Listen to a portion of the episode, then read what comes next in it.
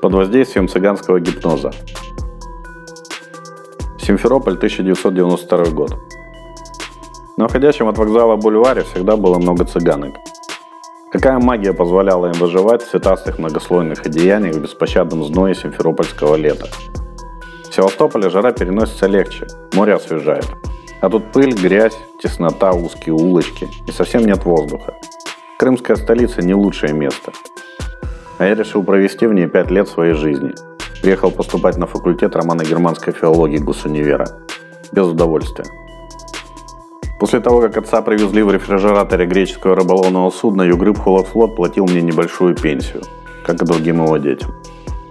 Пока учишься, получаешь. А я пролетел с поступлением в Харьковскую юракадемию по большому блату. Не сработало. Симферополь казался легким вариантом.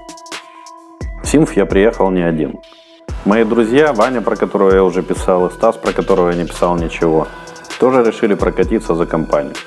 Пока не покупали сигареты, я ушел вперед. На моем плече висела красная спортивная сумка с надписью «Медведкова». В ней в боковом кармане лежали деньги на жилье и месяц жизни. Над раскаленным асфальтом в колеблющемся воздухе в ворохе цветастых юбок материализовалась молодая цыганка, совсем девчонка, и схватила меня за руку – была бы она старая и страшная, выдернул бы и дальше пошел. А тут...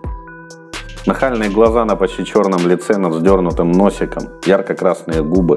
От девчонки перло животной сексуальной энергией, я споткнулся.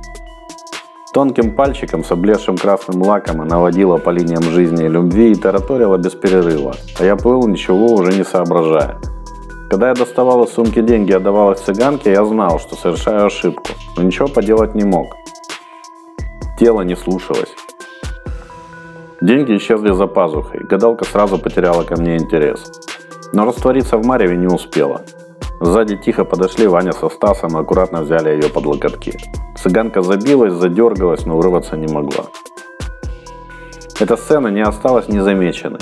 Сквозь кусты продрался толстый цыган в расстегнутой до пупа рубахе. Девчонка дернулась к нему, затараторила что-то на незнакомом языке. Цыган хмурился, смотрел на нас.